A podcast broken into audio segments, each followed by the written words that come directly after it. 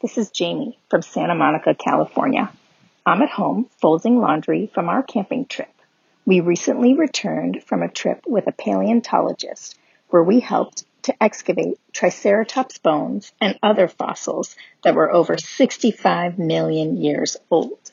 This podcast was recorded at 104 p.m. on Tuesday, July 20th. Things may have changed by the time you hear this. Okay, here's the show. Nice. Sounds like somebody's going to win their What I Did This Summer essay when they go back to school in the fall. Triceratops, underrated dinosaur. T Rex gets all the all the press, you know. Hey there, it's the NPR Politics Podcast. I'm Susan Davis. I cover Congress. I'm Miles Parks. I cover voting and misinformation. And today we've got Stephen Fowler of Georgia Public Broadcasting back with us. Hey, Stephen. Thanks for having me.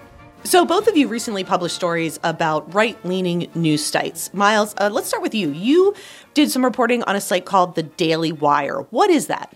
Yeah, so the Daily Wire is this news and opinion site that was started a few years ago by Ben Shapiro, who's the conservative podcast host and author. People, a lot of people have probably heard of him. Yep. They may not have heard of the Daily Wire. So this is a site that publishes a lot of Shapiro's opinion pieces, but then they also have a news site that mostly aggregates nationwide stories from a bunch of other news outlets slaps a slightly more polarizing or conservative leaning headline on it, and then republishes it. Now, this sort of thing you might be thinking doesn't sound very special. It sounds like the internet, Yeah, right? right. But the difference is the Daily Wire does it better than anyone else on the entire internet, especially on Facebook. They've basically turned to this model, which sounds like what, you know, a lot of aggregators do on the internet, but they're doing it the absolute best. It's not even close. They're generating likes, shares, and comments on Facebook more than any other news publisher. How does it compare to, you know, sort of mainstream media brands that people have heard of? The New York Times, Washington Post, NPR. It's kind of mind blowing, actually. Uh, the Daily Wire in May generated more likes, shares, and comments on Facebook than the New York Times, the Washington Post, CNN, and NBC News combined. Okay, so this is like a league of their own. They're able to generate this sort of Facebook engagement. I think I should say that this engagement isn't exactly the same thing as talking about Facebook reach. It's, we're not saying that the Daily Wire is reaching the same amount of people as the New York Times or the Washington Post, but they're able to do this very specific thing, which is generate action on Facebook, which we know you know, there's been a lot of research done that polarizing content is rewarded with more engagement on Facebook. And they, the Daily Wire, are able to key into that fact and, and basically monetize it. They've built a very successful brand and website based off that idea. So they have sort of perfected the secret sauce recipe of outrage online. Exactly, exactly. No one else is even coming close. Hmm, that's amazing because there's a lot of outrage on my internet. I don't know about yours. Uh, yeah, there is. There is. Stephen, you also had a story, but it was about a, a different network of news sites, including one that's focused on news in Georgia. What is what's that one about? Yeah, so I took a deep dive into the world of the Star News Network. It's a family of digital sites that mimic the look and feel of local news. One of the newest ones is the Georgia Star News, and it was started in November after Georgia's presidential election became so contentious and really I've heard of it. it's actually still going on, believe it or not, eight yeah, months it's later. not over. And the Georgia Star News went from relative obscurity, started in mid to late November, to having a story about the 2020 election and false claims of fraud rocket all the way to the desk of Donald J. Trump and culminated in the writer of the story getting an exclusive sit down interview with former President Trump after one of his rallies a couple weeks hmm. ago. And it's a site that, like I said, looks and feels like local news, but really it's pro Trump uh, commentary. There is some original reporting, but it's either made up whole cloth of facts or really has this conservative spin, kind of like the Daily Wire. But uh, it's a lot of aggregation, a lot of commentary, and a lot of nonsense about the 2020 election. And it's really reached the highest levels of Republican politics in Georgia with a lot of support, both financial and uh, figurative support from the Georgia Republican Party, from leading candidates for several high offices, and it's been a big influence in public policy here. I want to be careful here because I I think I hear a little bit of distinction here, and, and y'all tell me if you if I'm wrong. But you know, we have a long history in this country of partisan media. That doesn't seem new to me. And the Daily Wire is a conservative news site. It has a slant, it has a worldview, it certainly frames stories through a lens. But, Stephen, what you're talking about also sounds like a site that is actively peddling misinformation, specifically about the election and suggesting that the election was fraudulent, which we know is information that is fundamentally not true. That is a lie. And that seems like a distinction that we should make clear here. There does seem to be a difference in what we're talking about. Right. So the Georgia Star News and its publisher, a man named John Fredericks, has been really engaged in the center of claims that the 2020 election was fraudulent and that Joe Biden did not really win Georgia and didn't really win the White House, and that there's going to be massive evidence of fraud yet to be uncovered that will overturn the election that here, at least in Georgia, was counted three different times and is already been certified. So it's a completely different game than typically left leaning sites or right leaning sites that advocate for specific policies and platforms and candidates, but do so from the realm of reality. Yeah, I think it's like showing just how much our thinking about information has evolved in the last decade. No longer is is information kind of good or bad. I think it's more of a spectrum where you have, you know, this site that Stephen's reporting on that's clearly false information that's in a, a whole separate category. I don't know that the Daily Wire could be categorized necessarily as misinformation. Some experts use that word when talking about it. Some some I talked to did not use it. But at the same time, it is part of this broader ecosystem. If you look at I looked at specifically at one point in the story uh, their coverage of COVID. So Ben Shapiro is not an anti vaxxer, and the site itself does not publish false information around the coronavirus. What they do do, though, is you you click on it and all you see is stories that are glorifying this idea of giving people vaccine freedom, freedom to not take the vaccine, or a lot of stories about the side effects that you can get from the vaccines, which yes, that is true, but if you're only covering or over covering those specific storylines, then you still kind of fit into this narrative of, oh, the vaccines are something to be wary of, or the vaccines are potentially bad.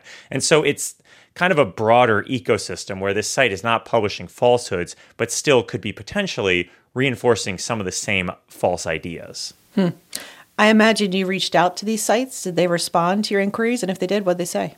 Yeah, so I reached out to the Daily Wire. I was not able to get a hold of anybody for an interview, but in the subsequent uh, few hours since my story published yesterday, the Daily Wire has been, you know, Ben Shapiro and people from the Daily Wire have been tweeting about it. Uh, they have been running a fundraiser uh, on their site to try and drive subscriptions based off of our story. They're kind of painting it as a hit piece. I would argue that our coverage here is kind of talking about how they've been able to use the Facebook algorithm to do exactly what they're trying to do. I don't know that the story necessarily is as negative as they're painting it, but uh, they're kind of it's in their best interest to be against the mainstream media, and so this is another instance of of that's how they see it. And so I did, in the course of reporting my story, reach out to the publisher of the Georgia Star. Uh, it's a man named John Fredericks who has a radio show and uh, did an interview with him. And he was mm. more than happy to talk. He said that the Georgia Star has a growing audience of people that want an outlet that tells the truth, gets the facts, and can, quote, punch through the fake news networks. And he was very quick to point out that Thanks to a large number of Republican politicians and groups advertising on the site, they were very profitable. And uh, if somebody needs to reach informed, motivated readers that want the truth, advertising with us is a great opportunity for them with a great ROI potential. And you know, I will say, after the story published, I did get a call from John Fredericks, and he said that it was a great story. He was happy that we pointed out how profitable his site was, but he disagreed with every bit of analysis about whether his site was pushing misinformation or not. All right, let's take a quick break and we'll talk more about this when we get back. There is no denying that there is a lot going on in the economy right now. So far in 2021, about 3,600 retail stores have closed. You know, China has banned Bitcoin many times before, but this time it's looking pretty serious. Understanding this stuff, it is kind of our thing here at The Indicator. It's how we like to spend our free time. Every day we explain something that is going on in the economy. Listen and follow The Indicator from Planet Money on NPR. And we're back.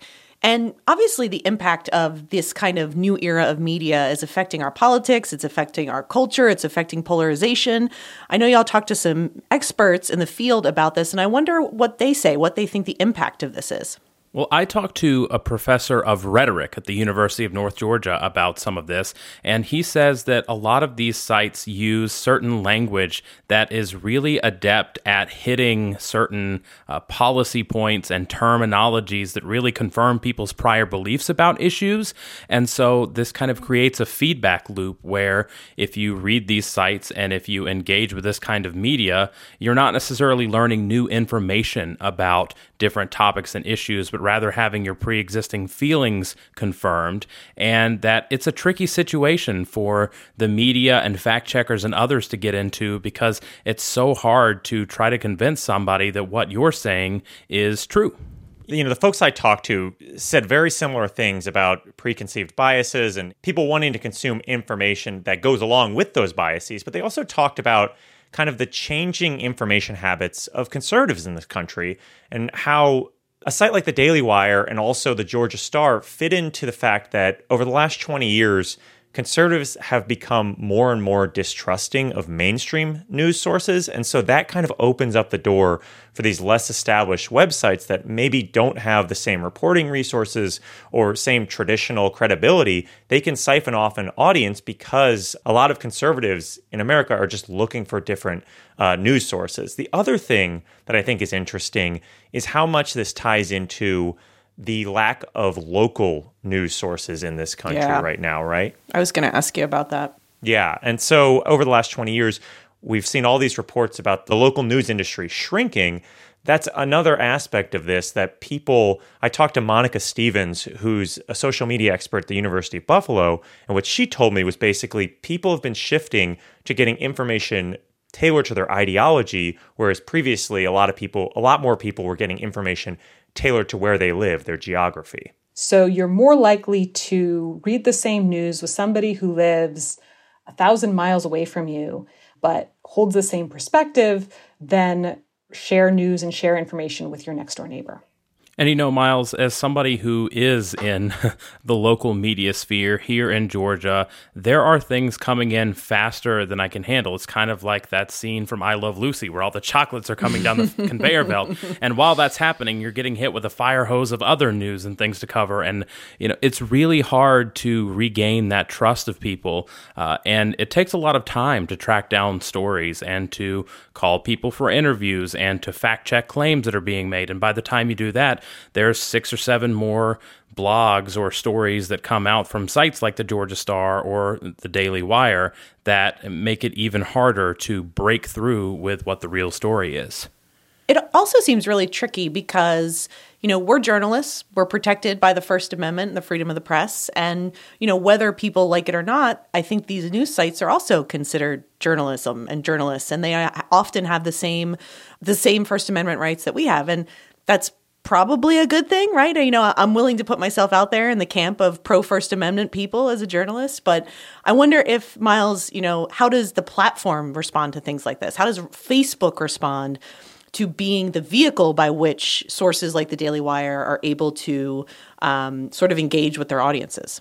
So we know that polarizing information does really well on Facebook, but we don't know a whole lot more than that. And so when you talk to experts who focus on social media, the biggest thing is that this is kind of still a black box. You know, our analysis focuses on this engagement data, these likes, shares, and comments on Facebook, because there isn't other information. We aren't able to see, okay, how many people did this story reach, or how, what percentage of the Facebook audience in Georgia is reading or is, is touched by content from the Georgia Star. And so I think it goes back to a transparency thing more than it's really hard to make conclusions about what's going on on the platforms because we journalists and the public generally just don't have a great understanding uh, at a macro level of what's happening. All right, I think we're going to leave it there for today. Stephen Fowler of Georgia Public Broadcasting, as always, thanks so much for coming on the pod. Thank you. I'm Susan Davis. I cover Congress. I'm Miles Parks. I cover voting and misinformation. And thanks for listening to the NPR Politics Podcast.